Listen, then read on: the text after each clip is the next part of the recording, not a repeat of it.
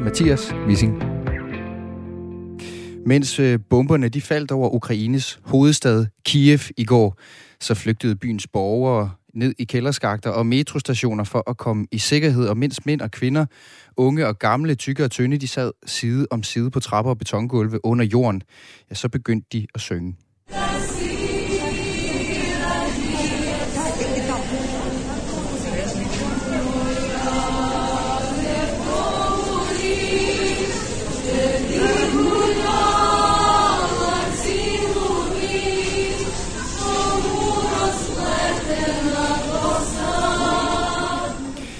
Kreds kigger i dag på øh, betydningen af fællessang i krisetider, for det er ikke kun i Ukraine, at man rykker sammen om sangen, når fjenden truer. Det er også noget, vi har historie for at gøre herhjemme, og det fortæller min første gæst mere om i første del af programmet i dag. Vi har også andre ting på hylderne. Det er nemlig også i dagens udgave af Kreds, at du måske får nøglen til, hvordan man bliver lykkelig. Det er i hvert fald, hvad den danske nye film Lykkelige Omstændigheder har kastet sig over. Og lad mig da bare rive plasteret af. Det er simpelthen sådan, at folk, der ikke har fået børn, helt generelt er lykkeligere end folk med hjemmeboende børn. Ja, og så bliver det altså op ad bakke for nogen af os, fordi uanset hvad, øh, så tager lykkelige omstændigheder, som film hedder, udgangspunkt i et par søstre, som hver især har lige præcis det, som den anden søster søger efter, et barn og penge. Og hvordan løser man så det problem? Jeg svaret er måske simpelt. Den velhavende søster køber vel bare den mindre velhavendes unge. Helt så enkelt er det nu ikke senere i programmet, der uddyber en lykkeforsker den her lidt øh, provokerende sætning eller indløsende sandhed, alt efter standpunkt, om at børn ikke nødvendigvis er lykken. Og så får vi de to hovedrolleindehavere, Sofie Torp og Roberta Reichardt, til at give ekstra perspektiv på dilemmaet.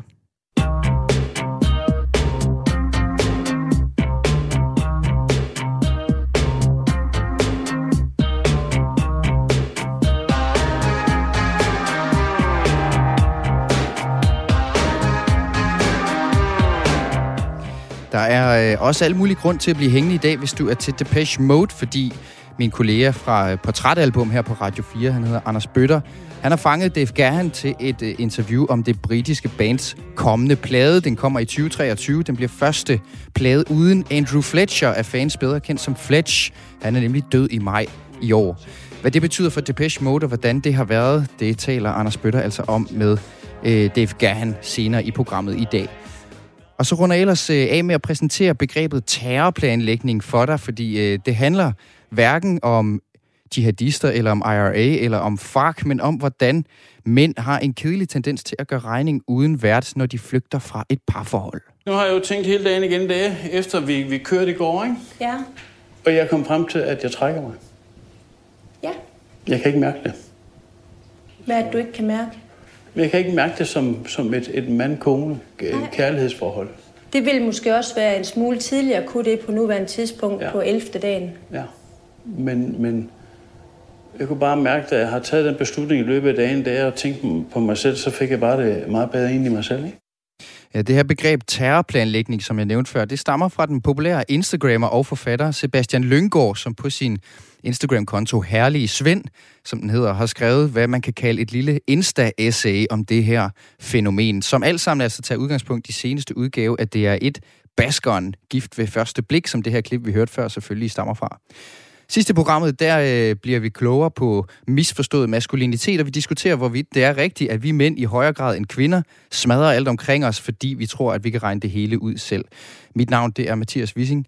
Velkommen til Kreds.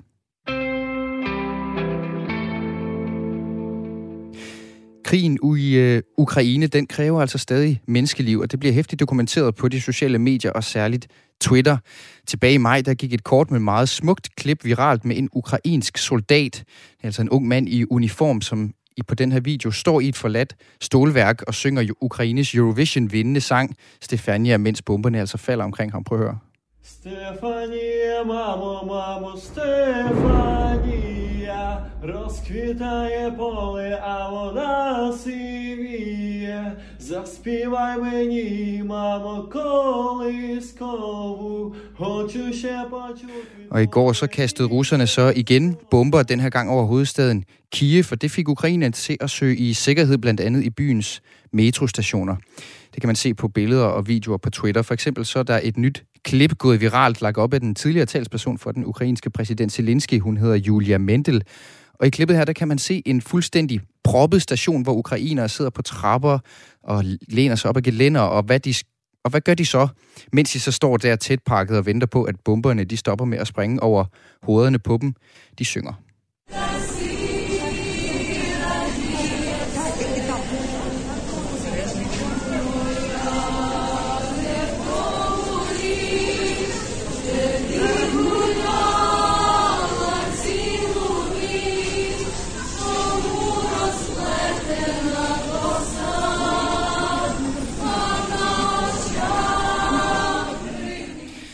Velkommen til dig, Lea Virød Borchak, seniorforsker og formidler ved Videnscenter for Sang og forfatter til øh, den af Gyldendals tænkepauser, der handler om netop det, altså sang og Lea. Hvad tænkte du, da du så det her uh, Twitter-klip?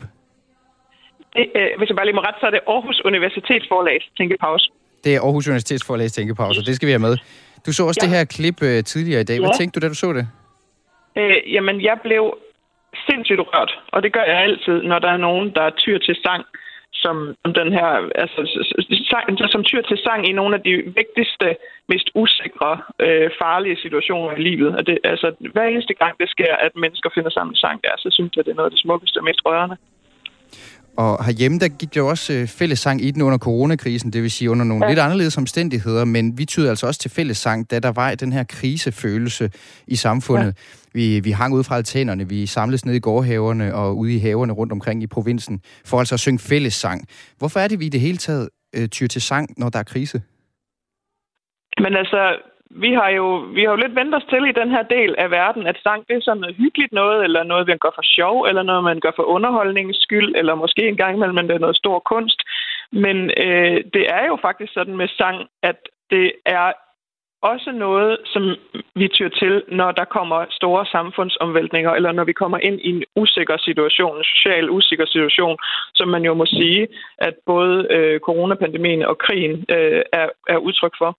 Og de, i de situationer, der viser det sig pludselig, der får vi det her lidt sådan sjældne indblik i, hvad sang også kan, og at sang er ikke bare noget hyggeligt, men noget livsvigtigt, noget, der, der, øh, der samler os øh, på en helt unik måde. Altså sang er som udtryksform øh, en unik måde at hurtigt komme til at føle et fællesskab og et sammenhold på, som også kan give trøst. Øh, og, og ja, når man sidder der, øh, for eksempel i en metrostation i, under en bomberegn, jamen så er det en, det at synge sammen, det er sådan en måde, der sådan meget øh, sådan instantly øh, kan give en følelse af sammenhold, og måske også følelsesmæssigt en trøst. Og hvad, hvad, er det, der helt konkret sker, siden at vi får den her følelse af, af sammenhold, når vi synger sammen? Altså, er der noget, er der noget kemisk, fysisk på spil i os? Jamen, det er der. der det, det, det er også noget, der efterhånden findes en masse forskning på, at der frigives nogle hormoner, som, som, øh, som også er blevet kaldt øh, tilknytningshormon, øh, fordi det er det, der kan være med til at skabe fællesskab. Men altså rent fysisk, så sker der jo noget, når man synger sammen. Man bliver jo tunet ind på den samme, øh, på, i den samme klang, på den samme rytme, og det, det, det har sådan en fællesskabsdannende effekt, som er meget kan på en måde meget stærkere og meget mere umiddelbart end alle mulige symbolske fællesskaber, man kan have. Øh, øh, og som, som eventuelt indimellem tekst, øh, tekstens øh, symbolunivers kan referere til nogle fællesskaber, man er enige om på et ideologisk plan. Der kan man sige, det der med at synge sammen øh, og istemme de samme toner sammen, det, det skaber sådan et, øh, et direkte, øh, meget sådan håndgribeligt fællesskab. Og, og, og altså, en ting er selvfølgelig sangene og tonerne og de her vibrationer, vi sammen sætter ud, men kan teksten også alligevel spille ind, når det nu passer ind i kontekst? Jeg, jeg hørte mm. det her klip fra Ukraines nationalsang før, som de sang i metroen, og de synger for eksempel, ikke fordi jeg kan øh, ukrainsk, men, men jeg får oversat noget af det til, de synger, hvor fjender skal forgå som morgenduk for solen. Vi skal selv ja. regere landet godt fra talerstolen. Så på den måde, så er det jo også et eller andet, hvor man siger, at her spiller teksten også ind i den kontekst. De synger ja. den i. Betyder det også noget? Ja, selvfølgelig, selvfølgelig gør det det. Og det er, jo det, det er jo en del af det, der er med til at gøre øh, sang til en unik udtryksform. Det er, at den blander de to øh, medier. Øh, den blander de to udtryksformer. Øh, teksten, altså ordene. Men så blander den det med musikken, Øh, og musikken er jo det, der muliggør, at vi kan ytre det samtidig. Fordi det, det er ikke særlig tit, man sidder og snakker i munden på hinanden. Øh, og det, hvis man snakker i munden på hinanden, så er det typisk, fordi der, der er en konflikt, ikke også? Altså, så, så, vil man, så kæmper man om at få ordet. Men når man synger i munden på hinanden, så kæmper man ikke om at få ordet, så forener man sig i en samlet musikalsk udsigelse. Det er det, musikken kan, det er, at den kan ordne os. Og det, det er faktisk en indsigt, som, som, går, som går tilbage til de tidligste sociologer øh, for omkring 100 år siden. Det er, at øh, det, er, det er simpelthen den måde, vi mennesker vi danner fællesskaber på. Det er ved øh, sang og dans og de der synkroniserende øh, øh, udtryksformer, som kan få os ind i den samme klang og den samme rytme. Øh, Ja. Og det er jo, det er jo velkendt, at øh, også for at tage den her hjem, at øh, under en verdenskrig, så de danske modstandsfolk, de sang altid frejdigt, når du går, for eksempel før de øh, blev kørt til Ryvang, hvor altså de danske modstandsfolk blev, blev henrettet. Nu skal man altid passe på med den øh, historiske akkuratesse, når det kommer til film, men netop det her med at synge på vej til Ryvang, det havde Anne-Grethe Bjav Ries med i øh, den film, der hedder Hvidstensgruppen fra 2012. Vi kan lige prøve at høre ja. et klip her, hvor de synger det. For alt, hvad du har kært, dø om så det gælder, er livet ej så svært, døden ikke det er, jo, det er jo klart, det ikke er dokumentariske optagelser, det her, men alligevel et eksempel på, hvordan det kunne have lyttet, øh, når de sang sammen. Men jeg ved også, at det blev meget, den her sang altid frejdig, når du går, blev, blev tit citeret i deres øh, afstand, øh, hvad hedder det, afskedsbrev til deres efterladte. Øh, de synger sammen her, de, hvor de sidder i den, i den bil her, i den situation, der nu er i filmen. Ikke? Man ser jo så til gengæld også tit forældre, der synger for deres børn, for at få dem til at falde til ro, eller øh, ligesom ja. beskytte dem. Hvad, hvad giver det os at synge sammen, når vi er bange, altså når vi står over for mm. et eller andet, vi frygter? Ja, øh, det, er, det er jo et meget godt eksempel på lige præcis det der med, at sang kan hjælpe os med at sætte ord på nogle følelser, som vi måske ellers ikke så nemt kan få udtryk for. Øh, og det er jo faktisk også noget, øh, der, altså det, det, det, det vil jeg tro, det er en almen menneskelig erfaring. Det, kan, du nævner det også selv nu, det kender vi næsten alle sammen. Når vi, når vi mister nogen og skal begrave dem, øh, når vi øh, skal synge vores børn til ro om aftenen, øh, i, i alle mulige af, af livets øh, svære situationer, så, så, så tyrer vi til sang på den måde. Og, og det er jo fordi, vi intuitivt kan mærke, at, øh, at det er en måde, vi kan udtrykke vores følelser på, som er meget stærkere end talen. Og det er jo faktisk også noget, der findes forskning på nu her. Altså, øh, øh det, det, det, der er for eksempel lavet forskning på sang, øh, på det øh, og, og synge sammen med, med folk, der har forskellige former for mentale udfordringer, eller måske kæmper med nogle øh, psykiske eller sjælelige øh, tra- øh, traumer. Og der, det at synge, det kan forløse noget, som vi ikke kan sige med ord. Øhm, så der giver sangen os jo nogle, nogle, dels nogle ord og, og dels nogle, nogle toner, som gør, tonerne det, der gør, at vi kan dele det med andre. Øhm, ja. Lea, Lea Virød Borchak, du er seniorforsker og formidler ved Videnscenter for Sang, og så altså øh, forfatter til den seneste udgave af de her små tænkepauser for Aarhus Universitetsforlag, er det nemlig øh, den, som handler om, øh, om sang. Tusind tak, fordi du var med i uh, Kulturmagasinet Kreds. Selv tak.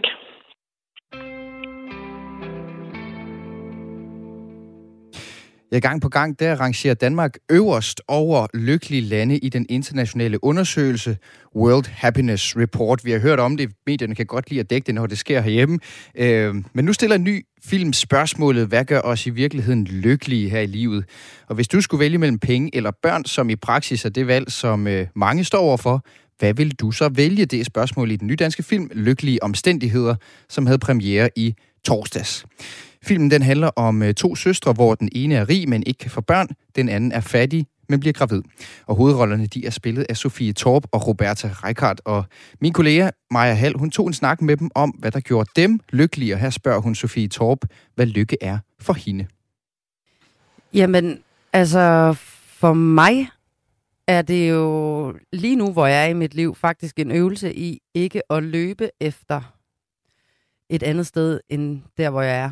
Og det er jo meget typisk, at vi tror, at lykken nogle gange ligger i formen, enten i det der med ja, at blive mor, eller at det er vores arbejde, der definerer det, eller det er vores, øh, hvad for en lejlighed vi bor i. Altså, det, det er som om, for mig ligger det helt klart et andet sted, og øvelsen er lige nu at være der, hvor jeg er. Øh, det oplever jeg faktisk gør meget for min lykkefølelse.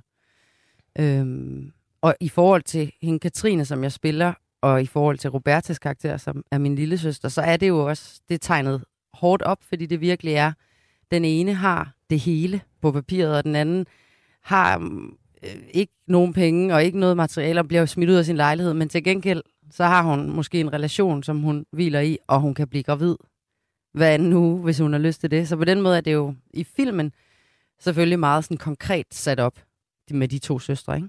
Men du oplever egentlig, at, at lykke for dig er mere ukonkret, og mere det øh, sådan carpe diem, lev i nuet, øh, vær glad for, hvad du har, og ikke hvad der kommer lige om lidt. Ja, jeg oplever i hvert fald, at jeg tidligere i mit liv har været meget opsat på at være foran mig selv. Altså, at jeg hele tiden er på vej frem mod noget, i stedet for egentlig at være der, hvor jeg er. Og derfor fundet ud af, at der ligger lykken måske i virkeligheden mere at være med, og ikke være hverken bagud eller foran sig selv. Og øh, Roberta Reinkart, du øh, spiller så lille søsteren i den her film. Min lille søster, som vi også lige hørt beskrevet her, ikke har nogen penge og pludselig bliver gravid, uden egentlig overhovedet at have drømt det. Jeg har også øh, en abort i øh, bag øh, i historien. Er det ikke sådan? Det mener jeg. Jo. jo. Øh, hvad, men hvad med dig personligt? Hvad er lykken for dig? Jamen, jeg synes, øh, altså, det Sofie, hun øh, siger, er egentlig meget sådan, jeg også har det. Og jeg tror også, det handler meget om det med at at stille sig til rådighed for at kunne opleve lykke, som jeg oplever kommer sådan i momenter, i glemt. Øh, men, men hvis man hele tiden er optaget af ja, et eller andet ude i fremtiden, så, så er det svært også at registrere, når, når det faktisk sker. Øhm. Ja, du tænker, jeg snakker om, at det sådan, er noget, der kommer sådan momentvis. Det er faktisk også noget, jeg tit snakker med folk om, sådan, at det er sådan lykkeglemt, man ja. oplever. Sådan, kan du prøve at sætte ord på det sidste lykkeglemt, du har oplevet, Roberta? Uh, det sidste, det, det skal jeg lige tænke over. Hvad, hvad Eller kunne... bare et? Ja, bare et. Jamen, jeg synes, det er, altså sådan, det, det, det gemmer sig virkelig i, i, i det små, øh, som at, altså en, en god samtale, eller øh, og drikke en kop kaffe i mit køkken derhjemme, eller altså sådan virkelig nogle små situationer, men, men som skaber en stor følelse alligevel. Hvordan oplever du fysisk den følelse, hvis du oplever den fysisk? Jamen, det gør jeg helt klart. Jeg føler, at det sådan, sådan stråler af lys inde i min krop, tror jeg. Ja. ja. Nu siger jeg, at det er det små, der gør en forskel. Men der er faktisk også noget ifølge forskningen af det store, der gør en forskel. Min kollega har talt med lykkeforsker på Aarhus Universitet, Christian Bjørnskov hedder han, og han mener, at der er tre meget grundlæggende parametre, der har en betydning for, hvor lykkelige vi føler os. Og øh, det første parameter, det er penge, og der handler det altså om at have mange af dem. Prøv lige at høre, hvad han siger her. Helt generelt, så, så er det sådan, at folk, der, der tjener mere, er lykkeligere. Noget af det kommer simpelthen fra det, at de har et arbejde, men, men en del af det kommer også fra pengene. Og der er øh, noget forskning, der peger på, at der ligesom er et mætningspunkt. Altså for eksempel Princeton-studiet, der regner med, at øh, over omkring 75-80.000 dollars, der giver flere penge ikke mere lykke. Øh, men der er også altså en række andre studier, der viser det modsatte. Øh, der er for eksempel det her studie, hvor man udelukkende har spurgt millionærer i USA, og hvor det viser sig, at de rigere millionærer er typisk lykkeligere end de fattige millionærer. Øh, så, så pengene betyder meget for langt de fleste mennesker. Øh, der er bare også nogle nuancer i, hvordan vi bruger pengene. Øh, man kan bruge pengene på mere eller mindre lykkelige måder. En del af lykken ligger faktisk i ikke at bruge pengene.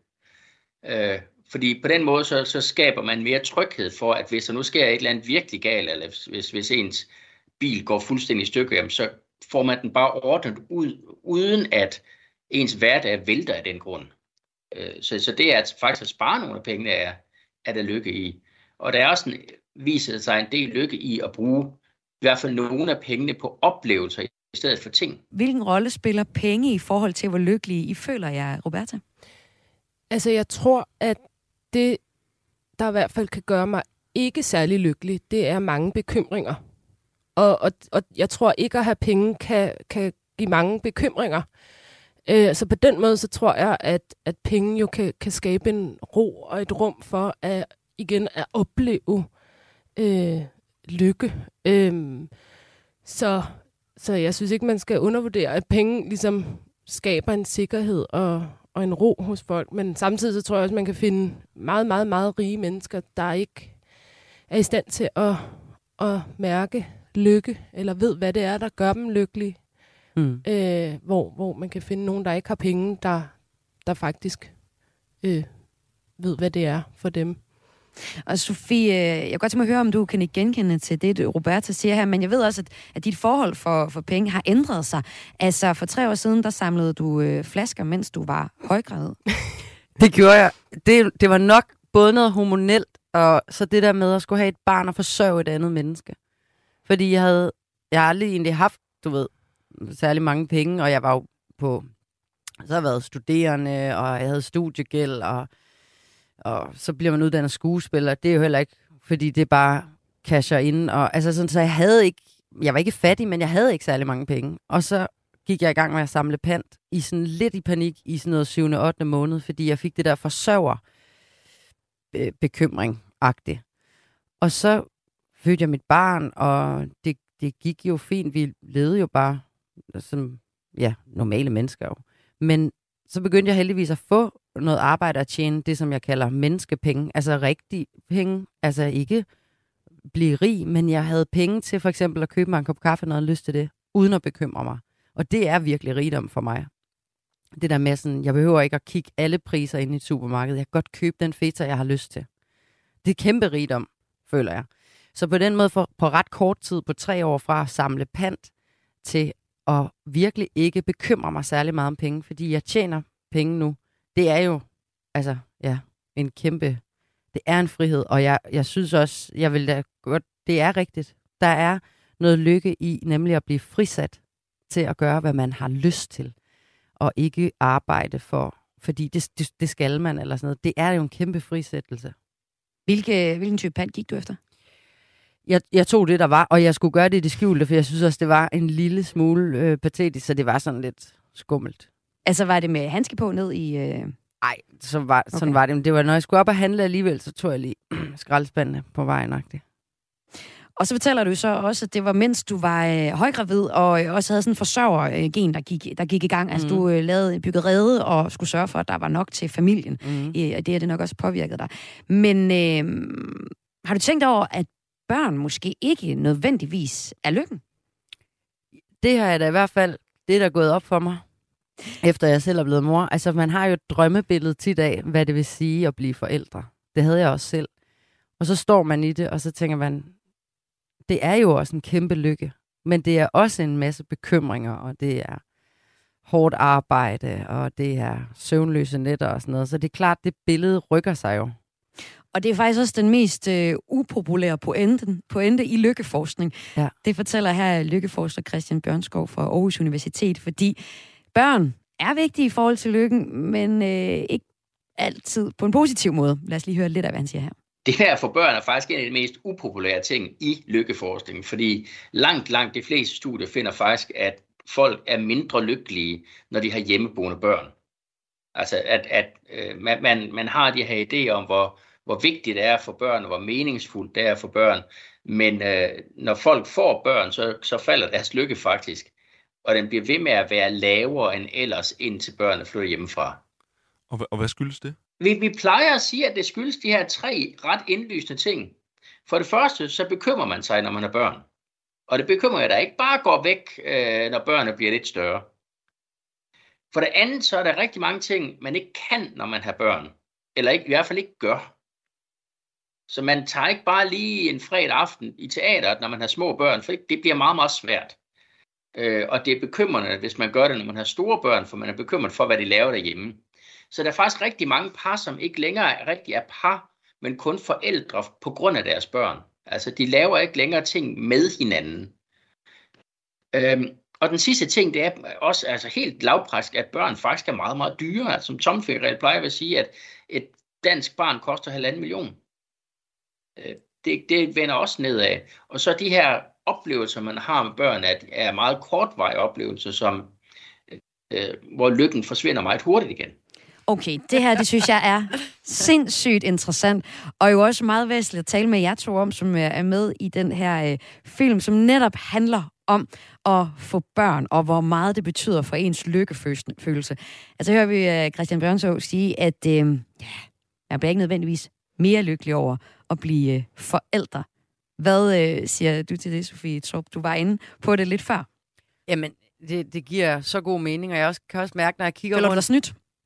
Ja, det gør jeg faktisk. Ja, jeg kan godt genkende det. Jeg er også blevet mor for et par år siden. Og sådan, Man føler sig da vildt snydt, samtidig med, at man jo også er beriget på så mange andre planer, så man kan jo ikke sige det på den måde. Men jeg oplever da i min vennekreds i 30'erne, vi er da det mest deprimerede gruppe. Altså, det, alle har det presset, fordi vi både skal være forældre, vi skal også lykkes i vores identitet, på vores arbejde, og vi skal også stadig være ret sjove og drikke øl med vores venner. Så vi skal så mange ting, og vi er faktisk pissekede af det, øh, mange af os. Altså, jeg har aldrig haft så mange venner i kriser, Mm. mm. som jeg har lige nu. Så øh, Roberta, øh, du er 26 år, du har ikke fået børn endnu, udover i filmen, du medvirker i. Men øh, du skal lade være med at få børn. Hvad siger du til det? Hvis du vil blive lykkelig. Eller i hvert fald ikke undgå at blive mindre lykkelig. Jamen altså, nu, nu har jeg egentlig altid gerne vil have børn. Så, så øhm, jeg tror også, at det... Øh, altså for mig, så tror jeg også, det er en, en, en dimension af livet, som jeg bare ønsker at få med. Mm. Øh, også fordi det er jo også... ved- Altså, hvad for nogle... Skal vi hele tiden være lykkelige? Altså, Mm. Livet handler også om nogle andre ting, tror jeg, for mig. Øh, men det er klart, øh, det er nok meget godt at tale om, fordi øh, så man ikke føler sig alene i at, at have de følelser. Øh, fordi jeg tror, der er mange, der kan føle sig forkerte i, at Mm. de ikke, øh, hvorfor oplever jeg ikke den lykke, som alle de andre gør. Det er bare ikke alle, der gør det. Det er ligesom... Ja, der ligger vel også noget i den norm, vi har om, at børn er noget, vi skal have, og det Ja. er berigende for livet. Ja. Når I nu har lavet den her film, hvor, hvor øh, børn er en af punkterne, der handler om at, at blive om lykkelige og omstændigheder, altså få et barn, det er det, I zoomer ind på i den her film. Hvad gør I så af tanker om, hvordan at, at det er også en del, det er også noget, vi får fortalt i samfundet som en norm? Nu, altså nu handler, nu uden at afsløre, hvad, filmen, hvad der sker i filmen, så, så, så stiller det jo også spørgsmål netop ved, Mm. hvad er det, der gør dig lykkelig? Ikke? Altså, så, så svaret er jo ikke nødvendigvis, det er øh, at få et barn, men, men også, hvad er det, det repræsenterer for dig at få et barn? Hvad er det, Mhm. du gerne... Hvad er det, du savner? Hvad er det, du længes efter der, som det barn repræsenterer? Og nogle gange, så, så ændrer øh, det så. Øh, og så er det ikke det barn, men noget, men noget andet, og så opnår man det der igennem. Ja, man kan sige filmen, hvor at man jo i hvert fald også på Katrines rejse, hun når frem til, hvad- altså, hvad fanden er det, jeg har gang i? Jeg, kan, Mm. jeg skal passe på mine relationer, dem jeg har. Og dem, jeg elsker, er jo selvfølgelig min søster og min mand, og jeg kan godt være i den her verden på en god måde, der giver mening for mig, uden at skulle være mor. Nu bliver jeg bare en fuldstændig amazing moster. Øh, så der er et eller andet jo med at give slip på de der former, og så virkelig være i de relationer, som er gode for en. Og nu har vi så jo snakket øh, penge, vi har snakket børn i forhold til lykke, og Christian Bjørnsterov har også en pointe i forhold til tillid. Altså, tilliden er vigtig alle steder i verden. Øh, men den grad af tillid, folk har til andre mennesker, varierer meget, meget kraftigt. Øh, og ekstremerne, det er øh, omkring 70 procent, der mener, at man kan stole på andre mennesker i Danmark og Norge, og omkring 6 procent, der mener, at man kan stole på andre mennesker i Trinidad og Brasilien. Øh, vi- er simpelthen verdens mest tillidsfulde sted. Øh, og hvis man har svært ved at se, hvad gør tilliden, så kan man forestille sig øh, dagen i går, men i et samfund, hvor man ingen tillid har til mennesker, man ikke personligt kender. Altså man får en meget, meget besværlig dag. Og der er rigtig mange ting, som man ikke længere kan, øh, hvis man ikke har en vis grad af tillid til andre mennesker. Så hvis man går og, og tænker, at man, øh, man hele tiden bliver snydt, eller der er nogen, der prøver ligesom at, en, at gøre en noget, noget ondt, øh, så har det stor betydning for, øh, om man går og føler sig lykkelig eller ej. Ja, man kommer til at bekymre sig om rigtig, rigtig mange hverdagsting.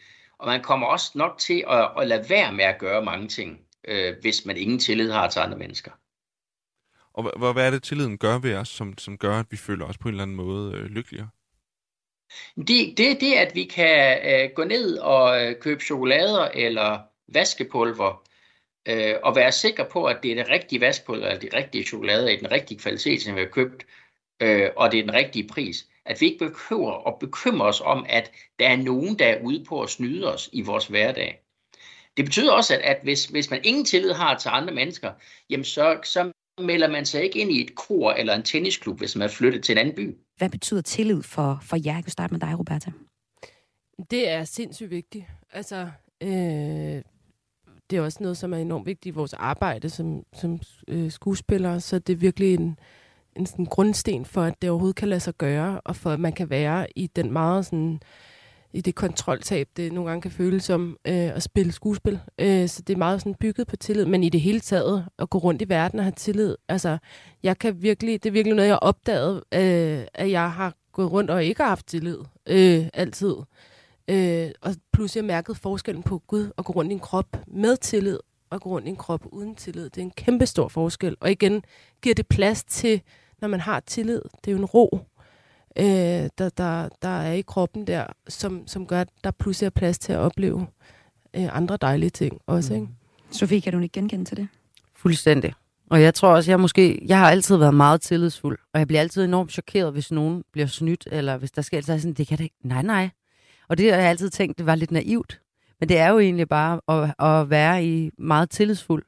Og det vil jeg jo ikke bytte for noget. Det, det er super godt at have tillid til sine medmennesker, og også bare, når man går på gaden, og nemlig i sit arbejde.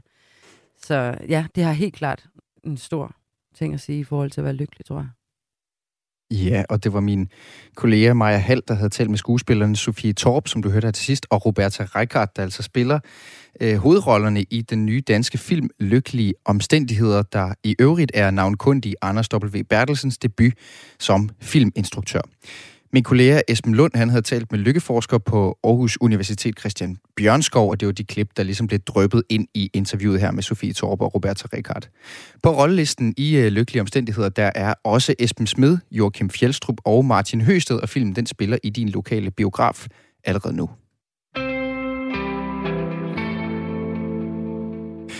Og at tage i biografen for altså at se lykkelige omstændigheder, det var netop, hvad Maja Hall og Esben Lund havde valgt at gøre. Og her på Kulturmagasinet Kreds er vi i det hele taget en redaktion som storforbruger. Kultur fuldstændig uden kompas. Den ene uge der er det en tv-serie, vi er oppe og kører over. Den næste er det en roman, og nogle gange er det en koncert. Men i forhold til øh, musiknørderi, så har vi altså en god kollega her på radioen, som er stukket helt af. Han hedder Anders Bøtter. Du kender ham måske fra vores musikprogram Portrætalbum. Og forleden så fandt Anders ud af, at der var mulighed for at interviewe selveste Depeche Mode, og den chance kunne han ikke lade gå. Det er der kommet et lille øh, indslag ud af, som jeg spiller for dig nu.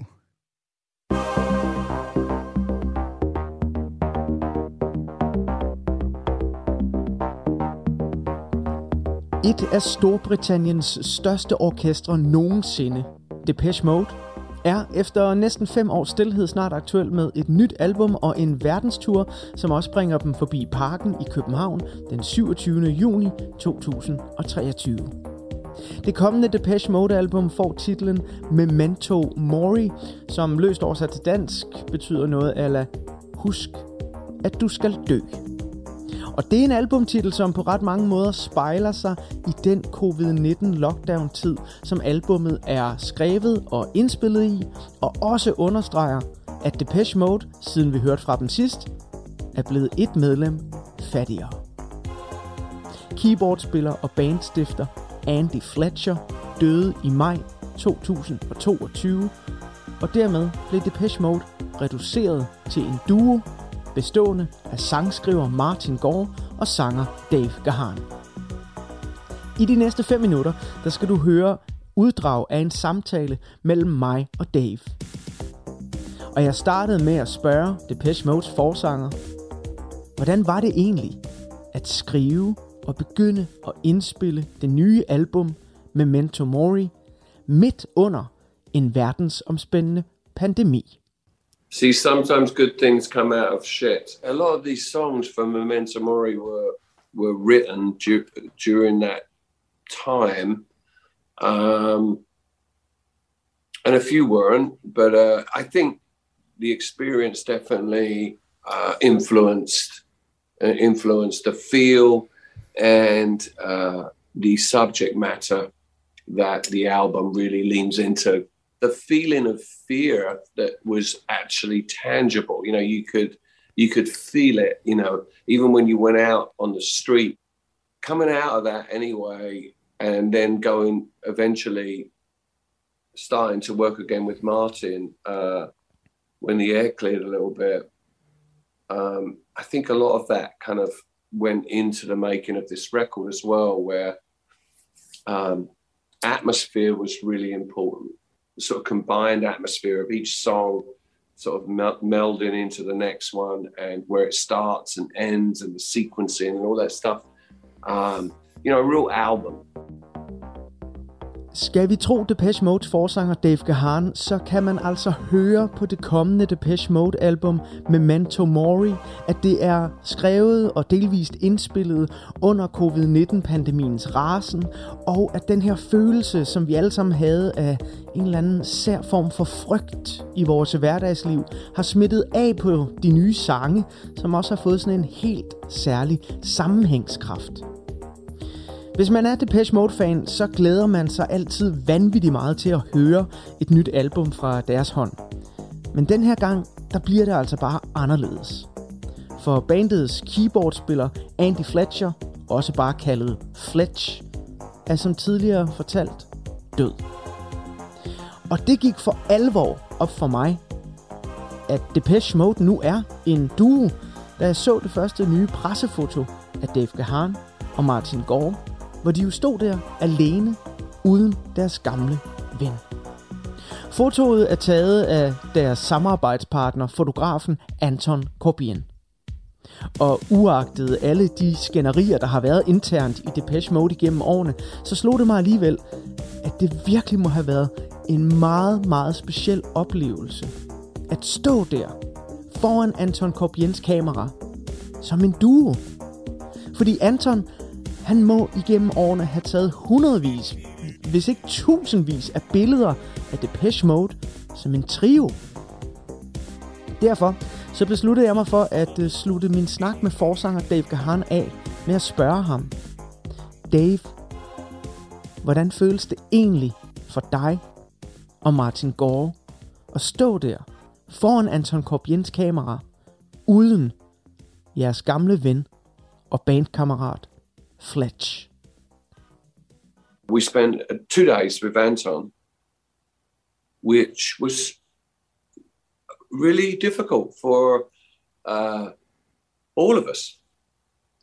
You know, that's the first time Anton, in all these years as well, had taken photographs of Martin and myself without Fletch. So it was at first, it was very strange. Uh, as, uh, it's the only way I could describe it. But we kind of worked it out. I don't know. I felt immediately as well this feeling of uh, I felt very protective over Martin. I think that was kind of Fletcher's role as well in the band. He was always the champion of Martin. He was always the protector, his friend. Um, you know, he would do anything for Martin.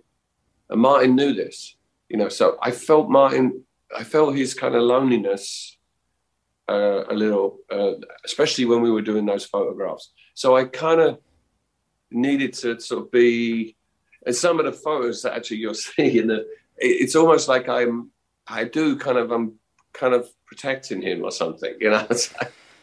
you know well, because we're, you know, we're old friends. We've been, you know, all of us we were doing this together for 40 odd years and we were kids when we when we first started and fletch together with us. All those first things we did together you know driving in the van up the motorway to a, you know a different town to play a little club or something and you know going on our first aeroplane together to another country you know things like that you know you the things you remember, laughing together a lot, you know, hanging out and just laughing, getting drunk together, stuff like that.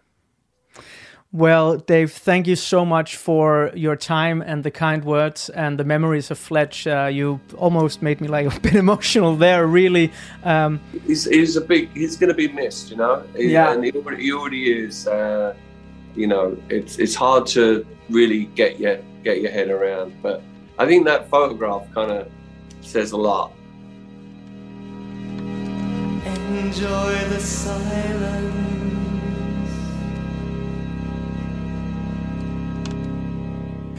Og det, som øh, forsanger i Depeche Mode, Dave Gann, han sagde til sidst, det var altså, at det har været en rigtig underlig tid, siden øh, Andrew Fletcher, er fans bedre kendt som Fletch, han døde i maj i år, og at han allerede er, og i virkeligheden øh, Øh, især bliver savnet, når de altså skal ud og spille igen. Det var min kollega fra Portrætalbum her på kanalen, Anders Bøtter, som havde talt med Depeche Mode-forsangeren.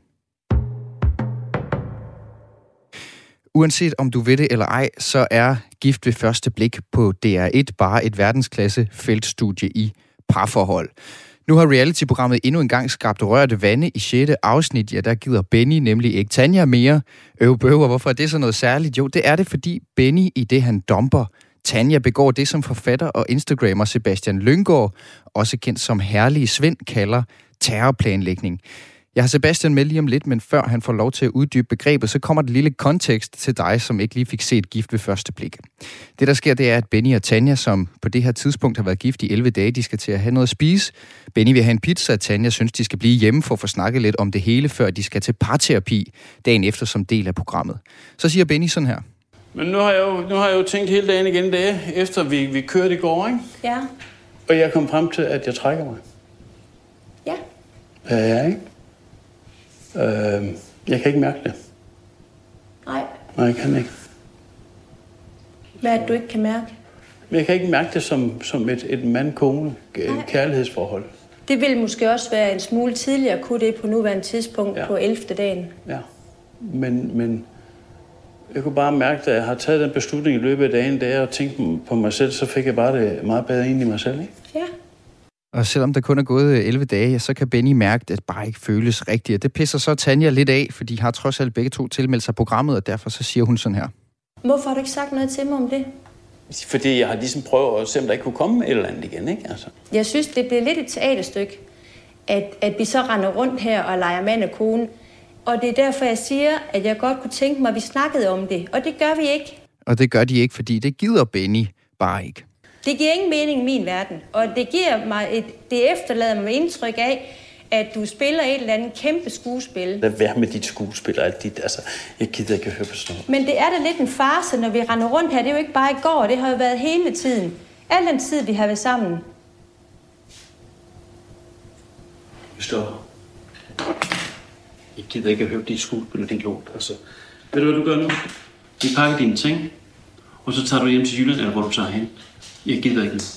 Og så deler vi de bryllupsgaver, og så er færdigt.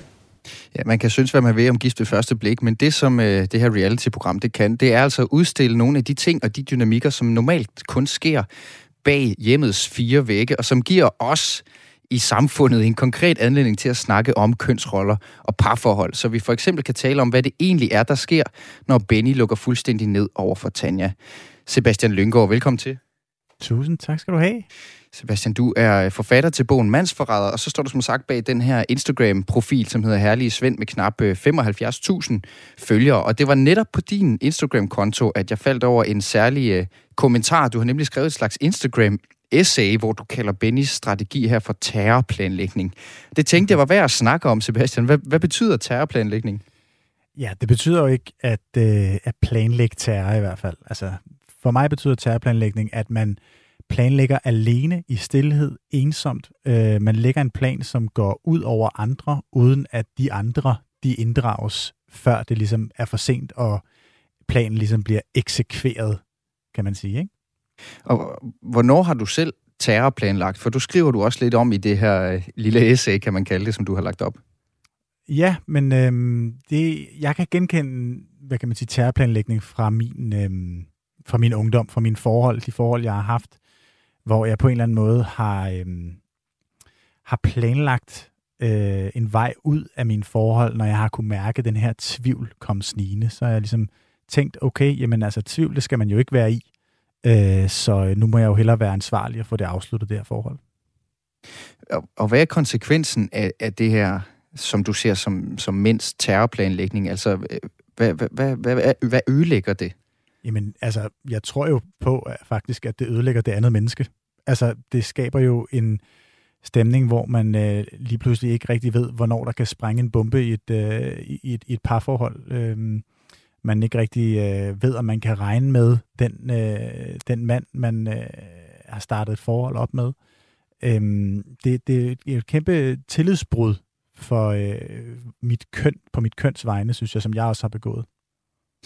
Jeg har talt med uh, Thomas Markersen, han er praktiserende psykolog, og så har han faktisk også tidligere været ekspert i, ja, i GIF i første blik, så du kender ham måske. Han ja, mener, at det kan være, at, uh, at Benny, nu forholder vi os til Benny, vi snakker jo generelt om maskulinitet her, men det, som jeg synes er godt ved GIF første blik, det er, at det giver os noget konkret at snakke om en gang imellem. Og også derfor brugt lidt tid på at fortælle, hvad det handler om her i starten. Ja. Uh, Thomas, han, han mener, at det kan være, at Benny han faktisk siger det på den her måde for at udvise medfølelse på, på en eller anden måde at beskytte øh, Tanja her. Altså, det kan være, at det kan være en, en forklaring på, hvorfor mænd har tendens til at gå og gruble lidt for sig selv i det hele taget, før de så springer en bombe uden forvarsel. Jeg spiller lige et klip for dig med, med Thomas her. Lige netop, når det gælder sådan noget som parforhold, og især sådan en sær situation som gift ved første blik, øh, så, så, så vil man sige, at måske er ærlighed ikke den største dyd. Måske er medfølelse den største dyd. Fordi, hvad nu hvis han ikke tændte på hende? Hvad nu, hvis han ikke synes, hun var køn nok? Hvad nu, hvad nu hvis han synes, hun var kedelig? Eller hun ikke var sjov nok? Skulle han så sige det? Nej, det vil nok være lidt for brutalt. Skulle han ikke sige det, Sebastian? Hvad mener du om det? Øhm, det, det, synes jeg, det synes jeg er en god, øhm, det synes jeg er en god pointe, han kommer med der. Øhm, jeg har jo også svært ved at sætte mig direkte ind i hovedet på, øh, på det her øh, menneske, som jo under alle omstændigheder har været modigt at stille sig frem i, øh, et, et øh, tv-program på Danmarks Radio. Øh, men det stadigvæk, øh, synes jeg, man har et ansvar for at prøve at få tingene til at fungere. Man har et ansvar for at inddrage det andet menneske i sine overvejelser, sine betragtninger og i sig selv i virkeligheden. Og i den her specifikke situation, der handler det jo meget om, øh, at øh, Tanja, altså den kvindelige del af, af, af parret, der har været gift i 11 dage på det her tidspunkt, at, at hun jo hele tiden prøver at lære Benny at kende, men Benny er ikke interesseret i at lukke øh, Tanja ind i virkeligheden. Øhm, han er ikke interesseret i ligesom at, at, at forsøge. Det er sådan, det virker i hvert fald. Og så skal man jo passe på, for det kan jo godt være, at det bare er tilrettelagt sådan, af, af, af, af tv-produktionen. Mm. Men under alle omstændigheder, så hvis det er rigtigt, at, at det, er, det forholder sig sådan, så kan jeg i hvert fald genkende det der fra mig selv. Og jeg tror også, det er desværre er noget, som mange heteroseksuelle kvinder øh, kan genkende, som har været i, i, i forhold med os, øh, hvor vi ligesom øh, tror, at vi skal have et svar klar, før at samtalen egentlig overhovedet begynder. Altså, før vi bliver bedt om, at, at øh, når vi bliver bedt om at komme med vores overvejelser, så øh, beder Tanja jo i virkeligheden om at høre om Bennys tvivl. Men Benny tror, han skal være afklaret, når han kommer med det. Fordi vi har lært på en eller anden måde, tror jeg i højere grad end kvinder i hvert fald, at tvivl er sådan en proces, der skal foregå i ensomhed. At vi skal udradere tvivlen alene, og så skal vi ligesom vise vejen og udstikke den her handlekraft, øh, når vi rent faktisk bliver spurgt, og når vi rent faktisk åbner munden. For vi er ikke vant til at se mænd på den måde sådan være i tvivl i virkeligheden. Det oplever Men, vi som umandigt. Er der, sådan, er der sådan en idé om, at tvivl er noget kvindeligt i det hele taget?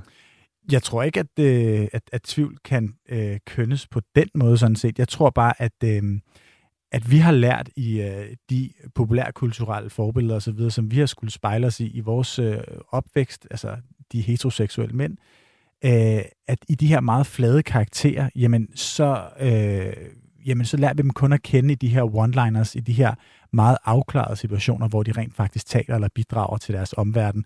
Vi hører ikke om processen frem imod det, fordi vi, vi, vi, vi lærer ligesom ikke, at, at den her tvivl faktisk også er en, øhm, hvad kan man sige, også kan være et samarbejde, og, man kan, og at man kan få noget ud af det, at man kan vokse sammen ved at dele den. Det, det tror jeg ikke, vi forstår i lige så høj grad, som kvinder gør. Men jeg kan ikke lade være med at tænke også, Sebastian, om der ikke kan være noget fint nok i, at hvis der nu er et parforhold, hvor den ene part kan mærke, at det, kom, ja, det fungerer ikke for mig, jeg tror ikke på, at det kommer til at fungere, er det så ikke også bare en ærlig sag at sige, det er min mavefornemmelse, øh, nu siger det, som det er, i stedet for, at vi bliver ved med at jogge rundt oven i hinanden og, og spille hinandens tid, og i virkeligheden bare blive ved med at sove hinandens følelser? Jo, så synes jeg, at man har et ansvar for at, øh, at afslutte det. Det mener jeg da helt klart. Men, Men hvordan har... ved man, hvornår det er det ene, og hvornår det er det andet?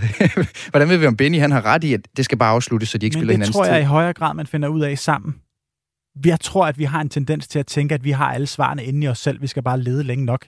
Det er også det, Benny siger. Ikke? Han har ikke sagt noget, fordi han håbede på, at der ville komme et eller andet. Mm. Vi forstår ikke, at, at, at relationen er noget, der skal arbejdes for. Fordi vi har først meget sent, mange af os, lært, at det emotionelle arbejde er noget, der tager tid. Mm. Og at den dybe relation, den som rent faktisk betyder noget, det er en, der kræver hårdt arbejde. Det kommer ikke af sig selv, men det tror vi desværre. Mm. Nu er det jo ikke, fordi det hele skal handle om Stakkels Benny, men, men der er et ekstra klip, jeg gerne vil spille for dig, øh, som betaler ind i det her. Han siger sådan her, prøv at høre. Jeg kan ikke mærke noget inde i mig selv mere. Jeg kan ja. intet mærke. Altså, jeg, som jeg siger, jeg synes, du er super hyggelig og dejlig og rar at være sammen med. Jeg kan intet andet mærke i mig. Altså. Hvad, hvad er det, det forkerte, han gør her i, for dig at se? Mm, jamen, jeg synes, for det første synes jeg, at den her scene er, øhm, inden den bliver meget, meget voldsom, og på en måde, hvor man ligesom godt kan opleve den mandlige karakter som, øh, som troende, decideret, øh, så, så er der jo enormt meget afmagt øh, i ham. Og der er jo en afmagt i, at øh, den kvindelige øh, karakter stiller nogle krav til ham, som han ikke er vant til. Altså han er på en eller anden måde ikke vant til, at de er to mennesker, der ligesom går på opdagelse inde i ham. Øh, og det er det krav, hun stiller til ham, fordi det er sådan, hun føler, at man skal lære hinanden at kende. Og det synes han er enormt ubehageligt. Det føler han øh, er der enormt grænseoverskridende. Det har han bare ikke kommunikeret. Det har han ligesom ikke rigtig fortalt. Så det er ikke fordi, han gør noget forkert her i den her situation. Der siger han jo rent faktisk bare, at han har det dårligt. Han føler sig trængt op i en krog, ikke også? Øhm, så endelig siger han faktisk noget her, som, som er det noget. rigtige at gøre, altså for mænd i den situation. Ja, altså nu er vi på det her tidspunkt jo kommet så langt ud, at, at det kan være svært ligesom overhovedet at redde igen. Men, men der skal vi jo, der har vi jo et ansvar for at, øhm, at, at, at fortælle, når vi kan mærke, at der er noget galt. I virkeligheden også, når vi ikke rigtig ved, hvad fanden det er, der er galt. Altså, at, at, at Benny, jeg tror først, han finder ud af, så sent herhen i programmet, at han, at han ikke kan overskue i virkeligheden den måde, som de krav, som Tanja stiller til ham, sådan i forhold til den sociale interaktion. Øhm, men det, det deler han bare først enormt sent. Øhm, og da det går op for ham, der føler han, at så er beslutningen ligesom truffet. Han kan ikke overskue at genåbne den igen, fordi det kræver ligesom for meget af ham endnu en gang. Mm. Er vi sikre på, at det her det overhovedet handler om maskulinitet? Kunne vi ikke have set det omvendte, øh, Sebastian? Altså, at det var en, en kvinde, som, som begik terrorplanlægning, og en mand, som faktisk var god til at gå ind i sine følelser? Jo, selvfølgelig, men jeg tror faktisk heller ikke rigtigt, det handler om maskulinitet. Altså, hvis det gør, så er det jo en meget misforstået form for maskulinitet. Altså, øh, det her med, at, at, at, altså, at vi tror, at det er maskulint at skulle øh, øh, hvad kan man sige, kunne alle svarene på forhånd, og bare kunne mine, kan man sige, alle de rigtige svar inde i sig selv, uden at få øh, hjælp fra andre. Det tror jeg, øh, det er kun maskulint, fordi at vi er vant til, at, at, at drenge ikke rigtig lærer det på samme måde, som piger gør i vores institutioner og så videre igennem vores liv. Fordi vi bliver ligesom mødt af en verden, som tror på, at vi er ligesom mere simple end alle mulige andre i vores, i vores omkreds. Øhm, og så skal vi ligesom skånes for det hårdere følelsesmæssige arbejde. Ikke? Altså, mm. så når der er problemer i, i, i pigegruppen i klassen, ikke? så tager vi skulle ind klassens time med pigerne, og så sender vi kræfter med drengene ud og spiller rundbold. Ikke? Så kan mm. de lære at slå med det runde bat. Mm. Men vi lærer bare ikke rigtigt, hvad fanden det er, pigerne lærer, mens de sidder den i klassens team, og lærer og, og ligesom at, at gå på opdagelse i sig selv, og forstå deres egne følelser, og deres, deres klassekammeraters følelsesmæssige mm. behov. Og så kan man, altså, og i den virkelige verden, så kan man sgu ikke komme så langt ved bare at kunne slå med det runde bat selvom det lyder fedt. Jeg, jeg, har, jeg har lidt klip, jeg, jeg skal have med og nå spil for dig, før vi skal have nyheder. Det er Thomas Markersen, som vi også hørt fra før, som er altså psykolog og som sagt tidligere ekspert på, på GIF i første blik, som vi taler om her. Han mener faktisk, at det også kan have værdi for et parforhold, at manden en gang imellem påtager sig den her, man kan måske kalde det klassisk maskuline idé, eller i hvert fald den her lidt træmandsagtige øh, måde at være på i et parforhold. Prøv at høre, hvad han siger. Jo mere stoisk en mand er, jo mere rolig han er, Øh, og jo bedre han er til at sidde på sine hænder, mens øh, øh, øh kvinden fortæller om alt det, hun var ked af fra fortiden, eller alt det, hun er i tvivl om nu, eller alt det, hun bebrejder ham for. Jo bedre han er til at sidde på sine hænder og være stille og lytte, jo mere sikker og tryg føler hun sig. Så der er store fordele ved det her lidt mere stille og lidt mere, øh, hvad hedder det, stoiske øh, Sebastian Lyngård. Har han ret i, at vi har brug for en tilpas dosis træmandsmentalitet? Vi kunne snakke om det i lang tid, men vi har kun lige halvandet minut, ja, det, så det bliver lidt kort. Jeg har et kæmpe ur herovre i København, lige i mit ansigt. øhm, du er ikke nej, helt enig? Det, nej, jeg, det er jeg slet ikke enig i. Altså, jamen, det kan da godt være, at det, at det kan berolige kvinden, eller hvad det er, han prøver at sige, det er noget vrøvl. Øh, de, det handler jo ikke om. Det handler jo ikke om at berolige en kvinde, det her. Det handler jo simpelthen om at skabe et samarbejde, skabe en relation, som er holdbar. For det hele problemet er, at kvinden det her det er jo selvfølgelig meget generaliserende sat op, føler sig beroliget af den her træmand, som så bare fra det ene øjeblik til det andet smider den her bombe, som så gør, mm. at de ikke skal være gift længere. Mm. Ikke? Altså, og det siger, det siger han så også, øh, det sagde han også til mig, det kunne bare ikke nå at spille det for dig, men at selvfølgelig at skal vi ikke nå dertil, hvor vi bare smider en bombe, men han mener stadigvæk, det kan have en, en værdi. Sebastian, jeg bliver nødt til, jeg bliver nødt til at ringe, jeg bliver nødt til at ringe dig op en anden dag, og så snakke videre om det her, fordi klokken den nærmer sig tre, jeg skal nå at sige farvel til dig også.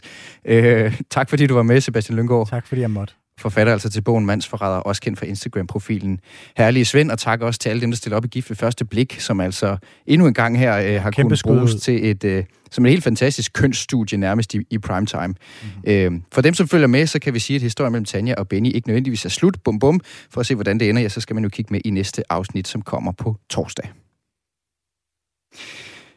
Det var faktisk øh, ordene herfra i dag i øh, Kulturmagasinet Græs. Programmet blev sat sammen af Maja Hall, Esben Kvistlund, Anders Bøtter og Morten Nørbo. Mit navn er Mathias Wissing.